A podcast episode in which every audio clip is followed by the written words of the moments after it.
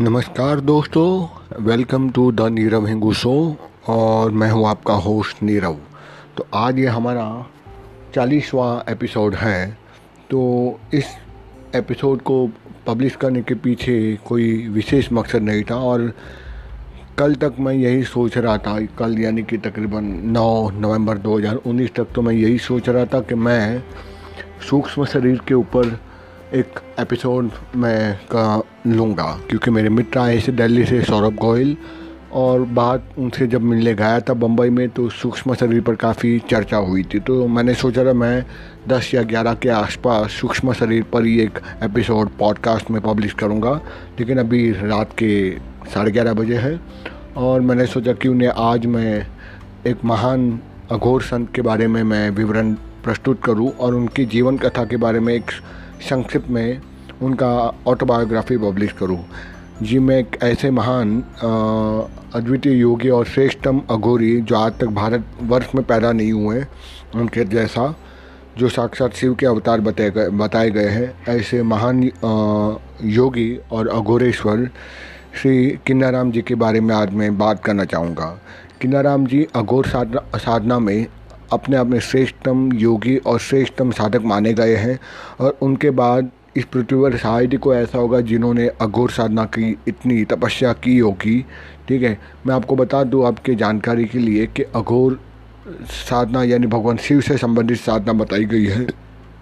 और जहाँ अघोर या अघोर साधना की बात की गई मतलब कोई मैली विद्या या काली विद्या या फिर ब्लैक मैजिक की बात नहीं हुई तो ये एक सात्विक और अद्वितीय विधान है भगवान शंकर का उपासना क्रम का, जो और बहुत, काफ़ी कठिन भी रहता है और बहुत कम लोग उसको कर पाते हैं। खैर, बात करते हैं एक महान अघोर साधक का। तो किन्नाराम जी का जन्म तकरीबन 1600 के आसपास में रामगढ़ में चांदौली नाम का जो क्षेत्र है, रामगढ़ ज़िले में, चांदौली क्षेत्र में जो कि काशी में है वहाँ पर एक क्षत्रिय दंपत्ति के यहाँ पर उन्होंने जन्म लिया था और उनके पिता का नाम है नाम था अकबर सिंह माता का नाम था मनसा देवी। और कहते हैं कि अकबर सिंह और मनसा देवी को कई सालों तक आ, बच्चा नहीं हुआ था और तकरीबन 40 तक या 50 तक आते आ, आने के बावजूद भी उनको संतानहीन होने के कारण काफ़ी दुखी थे। फिर एक समय मनसा देवी जी को, यानी किन्नाराम जी के माता जी को, स्वप्न में ईश्वर से एक वरदान के रूप में एक स्वप्न प्राप्त हुआ, जिसमें बताया गया था वो बहुत जल्द उनके घर में एक पुत्र रत्न की प्राप्ति होगी।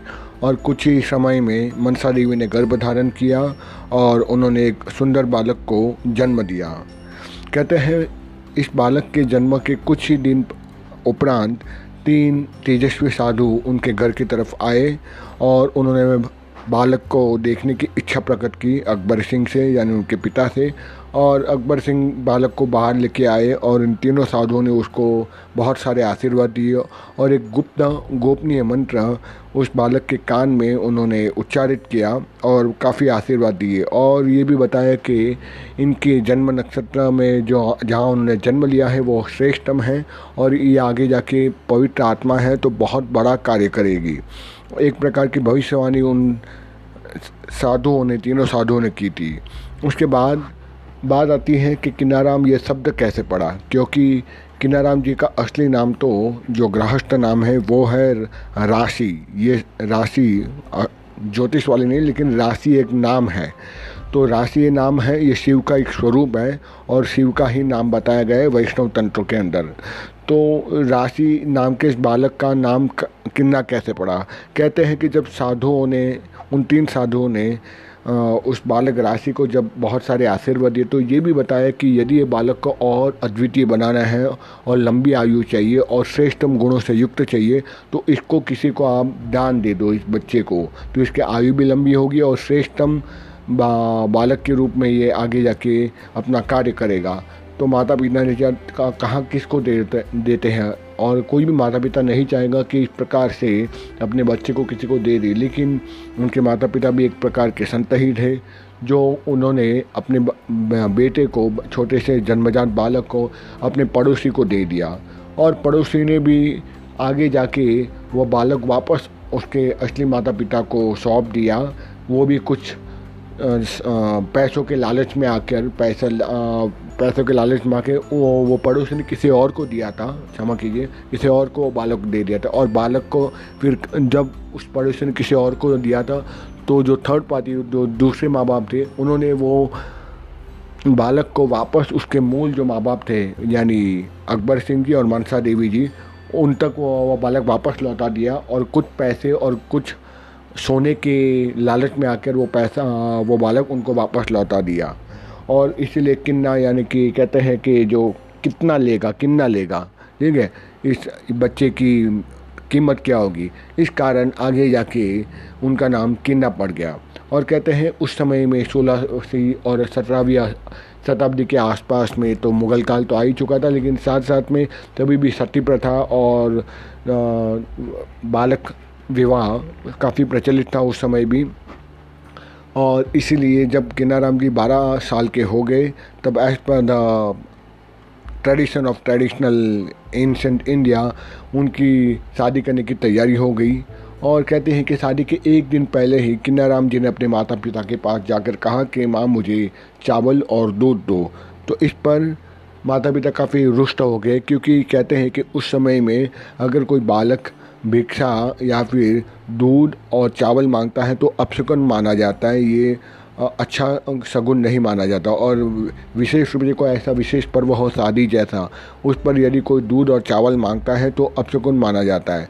तो कहते हैं, इसी अपशकुन का कारण था कि अगले ही दिन यानी शादी के दिन वहाँ सामने वाली पक्ष से, लड़की वाले के पक्ष से यह समाचार आए कि जिस लड़की के साथ किन्नाराम जी का शादी होने वाला था, वो लड़की का देहांत हो गया। और उसके बाद, कुछ सालों के बाद, किन्नाराम जी के माता पिता का भी देहांत हो गया। माता पिता का देहांत होते ही कहते हैं, किन्नाराम जी ने अपना घर छोड़ दिया और उन्होंने संन्यास ले लिया छोटी ही आयु में और उसके पश्चात वो अपने गुरु की खोज में, सत्य की खोज में, ईश्वर की खोज खोज करने के लिए अपने गुरु को मिलने निकल गए। और कहते हैं, कई सालों तक भटकने के बाद उनको अपने प्रथम गुरु की साक्षात्कार हुई, जिनका नाम था शिवराम जी। कहते हैं शिवराम जी अपने अपने श्रेष्ठतम योगी और साधक भी थे। और जब ही शिवराम जी ने इस अद्वितीय बालक को, इस नौजवान को अपने सामने खड़ा हुआ देखा तो तुरंत उनके अंतर्दृष्टि ने तुरंत पहचान लिया कि कोई साधारण बालक तो नहीं है। ये ज़रूर ईश्वर का अंश इसमें दिखाई दे रहा है। मुझे अपनी अंतर्दृष्टि से देख पा रहा हूँ ये ईश्वरीय अंश है और ये ज़रूर ईश्वर का अवतार हो सकता है। तो उसकी परीक्षा लेने के लिए, क्योंकि दीक्षा देना ज़रूरी था गुरु को, लेकिन दीक्षा दीक्षा साधन देने से पहले उन्हें उसकी परीक्षा लेनी चाहिए। इसीलिए वो उनको नदी के किनारे, गंगा नदी के किनारे लेके गए और झाड़ियों में खुद जाके छुप गए और बालक को, उस नव युवक को गंगा के किनारे पर छोड़ दिया और नोटिस करते रहे कि अब इनके साथ में क्या हो रहा है इस बालक के इस नौजवान के साथ में। देखा कुछ क्षण में जो गंगा का जो किनारा था वो काफ़ी उस बालक के नज़दीक आ गया और तुरंत आकर उनके चरणों का स्पर्श करके गंगा ने उनका नमन किया, यानी उस युवक जो किन्नाराम है उनके चरणों का स्पर्श कर दिया। और इस तरह से तुरंत ही गंगा माँ का उनके चरणों के पास आना इस बात का संकेत था गुरु शिवाराम के लिए कि अवश्य ही ये व्यक्ति एक बहुत श्रेष्ठतम साधक बनेगा और वास्तव में ये एक ईश्वरीय अवतार है जिसको मुझे साधना पर, पर ज़रूर आगे बढ़ाना है। और फिर कहते हैं शिवाराम जी ने उनको दीक्षा दिया साधना दी और उसको साधना पर पर अग्रसर किया। पर आगे जाके किन्नाराम जी ने अपने गुरु का भी त्याग कर दिया। कहते कि कुछ समय बाद साधना करने के बाद किन्नाराम जी ने देखा कि उनके गुरु अब एक किसी विधवा से शादी करने की इच्छा प्रकट कर रहे तो इस पर उन्होंने ऐतराज़ जताया कि यदि आपने उस विधवा से विवाह संपन्न किया तो मैं आपको छोड़ दूँगा। मैं ऐसे इंसान के साथ नहीं रह सकता। आप तो सन्यासी हो, आप कैसे उसके साथ शादी कर सकते हो? और सुना है कि ये घटना घटित हुई क्योंकि उनके गुरु शिवाराम ने नहीं माना और उसके बाद उन्होंने अपने गुरु का त्याग करके चले गए और घूमते घूमते वो किसी ऐसे क्षेत्र में आगे आगे जाके जहाँ एक बड़ा सा चमत्कार होता है, वो देखते हैं किसी एक क्षेत्र का नाम तो मुझे नहीं पता, लेकिन ये घटना बिल्कुल सही है। वो घूमते घूमते एक गाँव में आए थे, जहाँ देखा कि एक ज़मींदार एक युवक को, एक नव युवक को बड़े ज़ोरों से, कोड़ों से मार रहा है। और उसका अपराध यही था कि उसने उस ज़मींदार से उसके और उसकी माँ ने कर्ज लिया था और कर्ज अदा करने, ना करने के कारण वो ज़मींदार उसको कोड़ों अपनी पैसे वसूल के चक्कर में वो उसके कोड़ों से बहुत जोरों से मार रहा था। और इस पर जब एक माँ रो रही थी तो किनाराम ने देखा, ये औरत रो रही है और उसने, उस औरत ने पूरी राम कहानी बताई कि कैसे वो गाँव का साहूकार, ज़मींदार मेरे बेटे को मार रहा है क्योंकि हमारे पास अब पैसे हैं नहीं उसके ऋण उतारने के लिए। इस पर प्रभु श्री किन्नाराम जी उस ज़मींदार के पास गए जहाँ वो उस छोटे नव युवक बालक को वो मार रहा था ज़ोर ज़ोर से। और उसने कहा कि उसको आप छोड़ दो, आपको आपका पैसा मिल जाएगा। लेकिन ज़मींदार वो साहूकार मान ही नहीं रहा था और उसको कोड़े पे कोड़े मार रहा था। इस पर किन्नाराम जी ने कहा, मैं जहाँ खड़ा हूँ, मेरे आसपास की सारी धरती आप खोद दो, डिगिंग कर दो और देखो आपको आपका पैसा मिल जाएगा। और उनके शब्द कहने पर साहूकार ने अपने नौकरों को कहा और उन्होंने वहाँ पर खोदना खुदाई शुरू कर दी, जहाँ किन्नाराम संत खड़े हुए थे और कहते हैं खुद एक दो फीट खोदने पर ही अंदर से बहुत सारे हीरे हीरे और जवाहरात मिले और इतने ज़्यादा प्रमाण में मिले कि उसका जो ऋण था बालक का, उस विधवा का और उसके बच्चे का, उससे कई ज़्यादा गुना वो सोना उसको मिला। उस सोनों के, सोने को लेने के बाद उसको ज़मींदार को ये असर मन पर ज़रूर हुई कि मैंने बड़ा पाप किया है इसको मार कर और ये कोई साधारण व्यक्ति नहीं, ये ज़रूर कोई संत है और उसने बाद में उससे माफ़ी भी मांगी। आगे जाके किन्नाराम जी ने उस बालक को जिसको कोड़े पड़े थे, उसको अपना शिष्य बना लिया और वो युवक का नाम वीज़ा था। आगे जाके उसका नामकरण किया संन्यास में और किन्नाराम ने उस वीज़ा नामक युवक का नाम बीजाराम रख दिया। और बीजाराम उसी क्षण से बाद में अपने गुरु किन्नाराम के साथ में कई जगह पर भिक्षाटन करते हुए अपना साधु जीवन व्यतीत करने लगे। उसके बाद कहते हैं कि गिरनार तक चलते चलते वहाँ उस गाँव को छोड़ने के बाद बीजाराम और उसका शिष्य उनके गुरु किन्नाराम जी, दोनों गिरनार की तरफ़, गिरनार के दर्शन करने के लिए, क्योंकि गिरनार पर्वत पर भगवान श्री दत्तात्रेय का अद्वितीय मंदिर है, जहाँ मेरी जाने की खुद की बहुत इच्छा है। वो पूरा तांत्रिक क्षेत्र है और बहुत सारे सिद्ध योगी सन्यासी आज भी, सूक्ष्म रूप में आज भी वहाँ पर विद्यमान हैं। तो कहते हैं कि गिरनार के दर्शन करने के लिए बीजाराम जी और किन्नाराम जी, दोनों गुरु शिष्य, उस दर्शन करके वहाँ पर दत्तात्रेय क्षेत्र में घूम रहे थे और वहाँ दर्शन करने के बाद कहते हैं कि किन्नाराम जी को वहाँ पे दो अद्वितीय दर्शन हुए। वहाँ पर एक तो उन्होंने भगवान दत्तात्रेय के तो साक्षात दर्शन किए साथ साथ में एक दूसरे भी अद्वितीय संत के दर्शन किए, जिसको वो पहचान नहीं पाए, लेकिन कोई सन्यासी, कोई सिद्ध महापुरुष उसको दत्तात्रेय दर्शन के बाद ज़रूर देखे। उनका नाम था कालू राम जी। और कहते हैं, दत्तात्रेय दर्शन के बाद उनको बहुत सारी सिद्धि प्राप्त हुई और दत्तात्रेय भगवान ने उनको अघोर साधना में दीक्षित किया और उनको बहुत सारी साधनाएँ सिखाई वही गिरनार पर्वत पर। उसके बाद वह अंतध्यान हो गए और उनको कालू राम जी के भी, उस सिद्ध महापुरुष के भी दर्शन हुए। उसके बाद गिरनार पर्वत उतर कर वो जूनागढ़ के जंगलों में गिरने लगे और वापस गिरनार पर्वत पर आकर वहाँ बैठ गए, विश्राम करने लगे और किन्नाराम जी ने उनको काफ़ी भूख लगी। तो उन्होंने अपने शिष्य पर शिष्य बीजाराम को कहा कि जाओ आप जाके वृक्षाटन करके लाइए, क्योंकि साधु अघोर युग की पहले ये प्रथा थी आज भी है कि वृक्षा करके ही अन्न खाता है और वृक्षा का ही केवल अन्न खाते हैं। तो उन्होंने अपने शिष्य बीजाराम को कहा, जाके वृक्षाटन करके आइए। और जूनागढ़ के आसपास और उस पूरे इलाके में एक नवाब की हुकूमत थी और वो नवाब नवाब काफ़ी क्रूर था और वो जितने भी भिखारी और साधु थे उस क्षेत्र में सबको वो बंधन बनाकर जेल में डाल देता था और पत्थर तोड़वाता था। और इसलिए जब बीजाराम जी भिक्षाटन के लिए गए तो इस साधु को देखते ही उसके सैनिकों ने यानी जूनागढ़ के नवाब के सैनिकों ने उसको पकड़ लिया और उसको जेल में भी डाल दिया। ठीक है और काफ़ी समय हो गया का, काफ़ी घंटे हो गए तो किन्नाराम जी को हुआ कि मेरा शिष्य अभी तक आया क्यों नहीं? उन्होंने ध्यान लगाया और ध्यान अवस्था में देखा कि मेरा चेला तो भेजा अभी किसी प्रिजन में, यानी कि जेल में, बंधक रूप में कैद है बेचारा। और उन्होंने सारी कहानी जान ली अपनी अंतर्दृष्टि से, और वह भी चले गए उसी क्षेत्र में जहाँ उनके नवाब के सैनिकों ने उनको भी बंधक बना लिया और उनको भी जेल में डाल दिया, जहाँ साधु और भिखारी लोग एकत्र थे और उनको पत्थर तोड़ने के लिए जेल में बताया गया था। कहते हैं कि वहाँ अंदर बंधक बनने के बाद किन्नाराम जी ने एक छड़ी ली, एक छोटी सी स्टिक ली और उस, उससे ज़ोर से पत्थर को मारने लगे और पत्थर को जैसे ही मारा तो सारे पत्थर हवा में और ज़मीन पर भी तैरने लगे, चलने लगे अपने आप। ये बात बड़ी आश्चर्य लगी वहाँ के सैनिकों के और उन्होंने जाके जूनागढ़ के नवाब को सारी आप बीती कह बताई कि ऐसा ऐसा हुआ है। नवाब जी ने तुरंत ही आदेश दिया कि उस साधु पुरुष को तुरंत मेरे महल पे लाया जाए। उन्होंने उसको बड़े आदर सत्कार के साथ उनके अपने महल में बिठाया, उनका भोजन कराया, आदर सत्कार किया और एक गुरु होने के नाते उन्होंने, यानी नवाब जी ने उनको दक्षिणा के रूप में आदर सत्कार करने के बाद उनको बहुत सारे मोटी हीरे हीरे जवाहरात दिए। और कहते हैं कि किन्नाराम जी ने वो सारे हीरे जवाहरात मुट्ठी में कैद करके अपने पूरे मुँह में डाल दिए और उसको खाने का प्रयत्न किया। जैसे उनके मुँह में वो सारे हीरे जवाहरात डाले तो उन्होंने तुरंत उसको बाहर फेंक दिया। ये कहती अरे, ये तो बहुत ही कड़वा और घटिया अन्न है, ये मैं नहीं खा सकता। तो इस पर नवाब जी ने कहा कि आपको क्या चाहिए गुरुजी?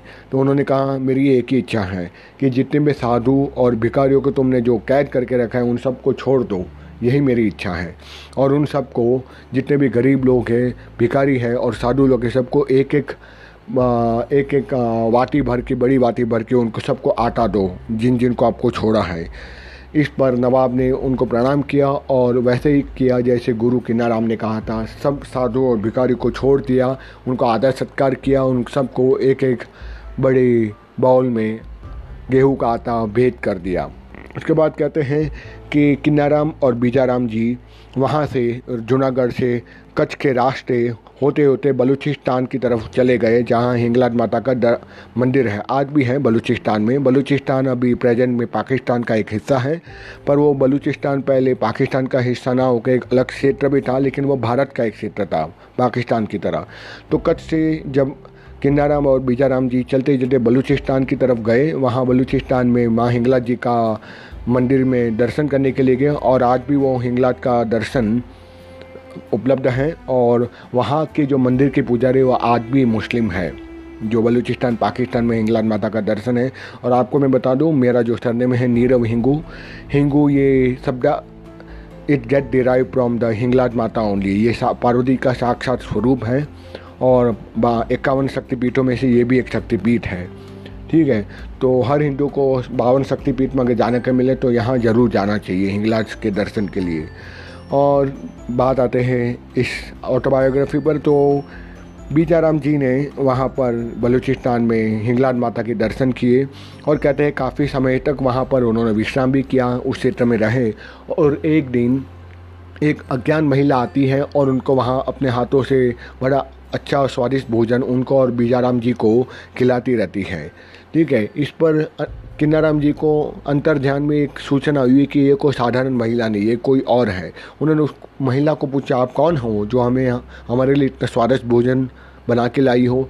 तो उस महिला ने कोई जवाब नहीं दिया। तो उन्होंने खाना बंद कर दिया, यानी किन्नाराम जी ने कहा, जब तक आप अपना अपना असली नाम और अपना स्वरूप प्रकट नहीं करोगे, तब तक मैं आपके हाथ का खाना नहीं खाऊँगा। इस पर उस महिला ने अपना असली स्वरूप प्रकट किया और वह महिला पूर्ण रूप से माँ हिंगलाज का रूप में प्रकट हो गई और उनको अपने असली स्वरूप का दर्शन दिया किन्नाराम और बीजाराम जी को। इस पर बीजाराम और किन्नाराम उनके चरणों में लौट गए और साष्टांग प्रणाम किया और उनका जीवन सफल हो गया।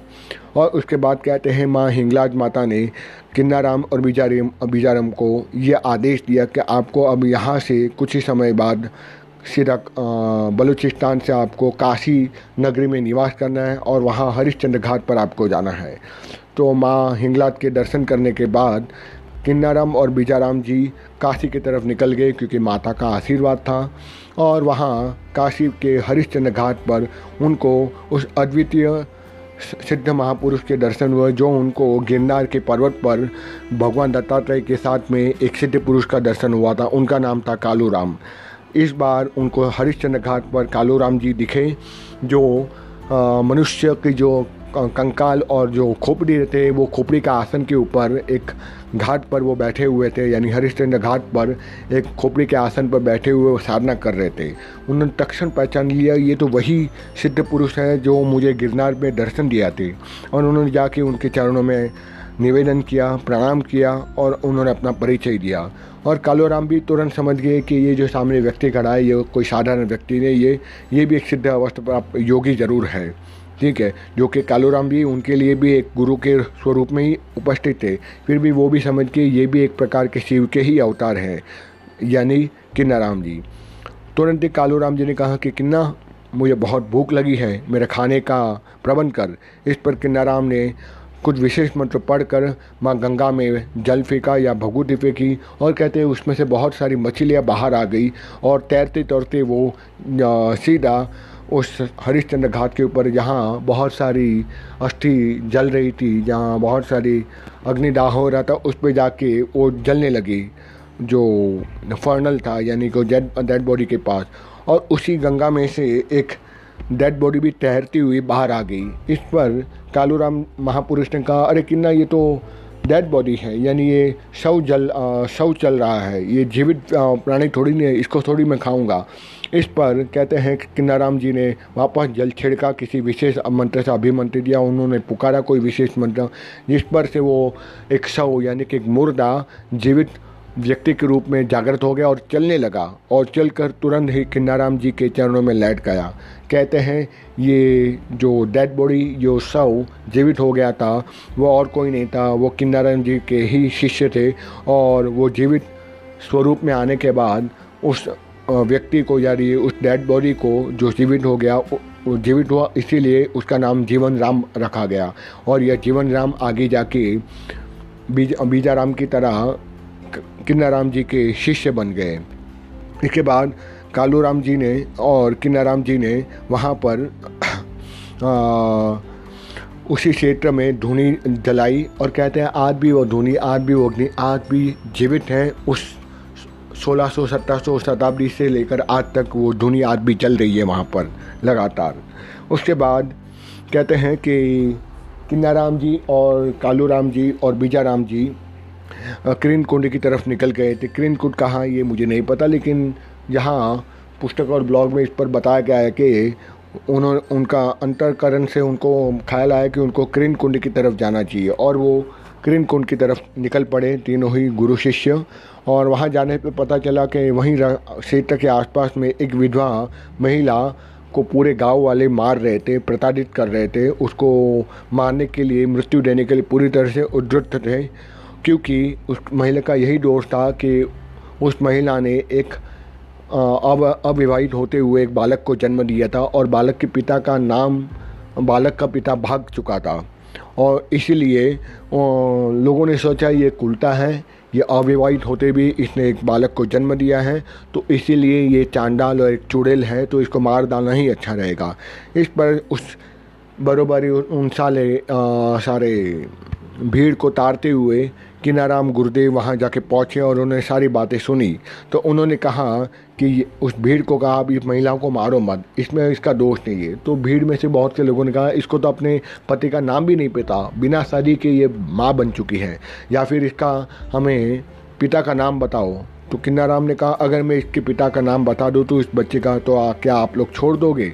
तो इस पर पूरा का पूरा जन समुदाय पूरी तरह से स्तब्ध हो गया और सब बिखर के चले गए और कहते हैं इस प्रकार से किन्नाराम जी ने उस छोटी विधवा छोटी अबोध विधवा को और उसके बच्चे को बचा लिया। कहते हैं किन्नाराम जी के जीवन में केवल एक नहीं ऐसे कई कहते हैं कई चमत्कार प्रकट हुए हैं। और जिसकी कोई सीमा नहीं। और कहते हैं कि किनाराम जी जो आगे जाके वापस अपने रामगढ़ आए थे, वहीं रामगढ़ में जाके कृणकुंड में ही हाँ याद आया कृणकुंड रामगढ़ में ही है और रामगढ़ में उस मही, उस विधवा महिला को और उसके बच्चे को उन्होंने बताया, बचाया था। और कहते हैं, फिर रामगढ़ में ही उन्होंने महासमाधि ली थी कई सालों बाद और महासमाधि लेने के कुछ समय पहले ही उन्होंने अपने शिष्य को इच्छा प्रकट की थी कि अब मैं महासमाधि ले रहा हूँ और ये जीवन काल अंत की तरफ़ आ गया है और मुझे बहुत जल्दी अपना ये शरीर छोड़ना पड़ेगा। तो उनके शिष्यों के ही प्रेजेंट में ही उन्होंने शिष्यों को बताया, अब मैं महासमाधि ले रहा हूँ तो मुझे एक हुक्का दो। तो उन्होंने हुक्का का दम लिया और कहते हैं, उसके बाद उनके शरीर से बहुत दिव्य आकृति और एक दिव्य प्रकाश उत्पन्न हुआ उसके शरीर में से। और वो सहस्रदार चक्र यहाँ, जहाँ तालू रहता है ऊपर की तरफ़, वहाँ से प्रकट होता हुआ, उसको छोड़ता हुआ, तोड़ता हुआ, उसको उस ब्रह्मरथ को तोड़ता हुआ, छेद करता हुआ, वो प्रकाश अंदर से बाहर निकल कर आकाश तत्व में विलीन हो गया। और इस प्रकार से उस महानुभव, उस महान संत किन्नाराम ने अपना स्थूल शरीर छोड़ दिया, पर कहते हैं आज भी आज भी किनाराम जी सूक्ष्म शरीर में जागृत हैं और मैं ऐसे अघोरी को मिला हूँ जो समय समय पर किन्नाराम जी को ज़रूर बुलाते हैं। उनका नाम मैं बताऊँगा नहीं, क्योंकि ये काफ़ी गोपनीय बातें हैं और वो किनाराम जी को ज़रूर बताते हैं, विशेष अवसर पर उनको आह्वान ज़रूर करते हैं। खैर कहते हैं कि किनाराम जी जी के जीवन की बहुत सारी घटनाएँ हैं और वो काफ़ी सारे मुग़ल सल्तनत के बादशाहों से मिले और जितने भी बड़े बड़े बादशाह रहे, चाहे वो शाहजहाँ हो, चाहे वो औरंगज़ेब हो, चाहे बाबर हो, उन सबको उन्होंने अपने जीवन काल में मिले हैं। बहुत से बादशाह और बहुत से संप्रदाय के लोग, चाहे हिंदू हो, मुसलमान हो, वो उनके, कहते हैं डिसाइपल यानी शिष्य भी बने हैं और सब उनके जीवन में आने के बाद काफ़ी प्रभावित भी रहे हैं। तो दोस्तों, ये मैंने बात कही थी प्रभु श्री किनाराम संत के बारे में। और कहते हैं किन्नाराम जी को भगवान अघोरेश्वर स्वरूप का एक अंश माना जाता है और बहुत सारे अद्वितीय संत बनारस में माने गए हैं। उनमें से इनका भी एक नाम काफ़ी माना जाता है। और कहते हैं, बहुत सारे लेखकों ने बाबा जी के बारे में, अघोर किन्नाराम जी के बारे में बहुत सारी चीज़ें लिखी है। पर उनमें से केवल, उन समय के केवल पाँच ही लेखक विद्यमान हैं। उनमें से जो सर्वाइवल हुए या जो रहे विद्यमान, आखिर तक वो रहे विवेक सर उन मुनिराम राम गीता रामसल राम रसल और गीतावली। ये पाँच लोगों ने ही उनके बारे में यथार्थ स्वरूप में किन्नाराम जी के जीवन के बारे में और उनकी जीवन के बारे में और उनके यथार्थ जीवन के बारे में बहुत सारी कथाएँ और ग्रंथ लिखे हैं। और आगे जाके भगवत पाठ श्री किन्नाराम जी ने अपने पहले गुरु श्री शिवराम जी के याद में चार वर्ण, चार आश्रम वैष्णव संप्रदाय में वैष्णव आश्रम स्थापित किए। पहला आश्रम बना मरुपुर में, दूसरा नैधी नैधी नैधी में, तीसरा बना पारमपुर में और चौथा बना महुआ महुआ, महोरपुर में बना। और कहते हैं भगवान दत्तात्रेय एक तो उनके इष्ट थे उन्होंने उनको दीक्षा दी थी अघोर मंत्र की इसलिए वो उनके दूसरे दूसरे गुरु हुए और उनके तीसरे गुरु हुए प्रभु श्री कालू राम जी। इसलिए अपने गुरु दूसरे गुरु श्री दत्तात्रेय भगवान और कालू बाबा या कालू राम जी की आ, इच्छा या उनकी रिस्पेक्ट में उन्होंने चार अघोर मत की भी स्थापना की है। ये पहला अघोर मत बना कृण कुंड काशी में वाराणसी में जो कि रामगढ़ में है। दूसरा अघोर दूसरा जो अघोर पंथ अघोर मठ बना, वो उनके चांडोली विलेज में बना। ठीक है, तीसरा अघोर मठ उन्होंने बनाया देवल में, जो गाजीपुर में है, और चौथा जौनपुर के पास हरिहरपुर में उन्होंने चौथा मठ, अघोर मठ बनाया। तो दोस्तों, ये मैंने एक जीवन कथा बताई इस महान संत श्री अघोरेश्वर भगवान श्री किन्नाराम जी के बारे में मेरी ज़रूर इच्छा है कि इनके मैं सूक्ष्म रूप में ज़रूर दर्शन करूँ। शायद ही मेरी इच्छा पूरी हो, पता नहीं, पर इनकी आज जीवन कथा पढ़ने और बताने के बाद काफ़ी मुझे अच्छा लग रहा है। तो इसी के साथ मैं आज का ये पॉडकास्ट समाप्त करता हूँ। आशा हूँ आपको काफ़ी जानकारी प्राप्त हुई होंगी और आप सबका समय शुभ रहे। आप सब पर भगवान अघोरेश्वर श्री किन्नाराम जी की कृपा दृष्टि बने रही। यही शुभ आशीष के साथ ये पॉडकास्ट मैं समाप्त करता हूँ। जय किन्नाराम।